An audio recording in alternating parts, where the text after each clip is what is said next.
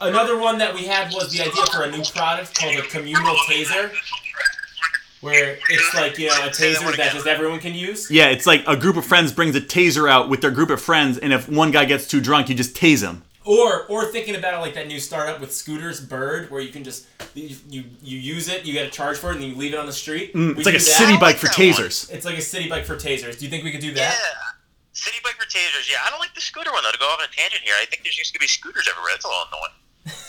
That's true. All right. Well, we'll- yeah, that's, that's a good point. I think that's it's a good point. That's a good point. I think tasers everywhere is less dangerous than scooters everywhere. You ever you ever s- trip on a scooter? It hurts the shin. It's very, very painful. Yeah. Yeah. All right. Okay, so also we need you to get on a court case to ban razor scooters forever.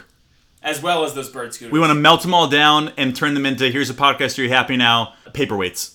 So what are we gonna do? Like a people of the state of New York v scooters? Yes. Yes. Okay, we can make that happen. yes.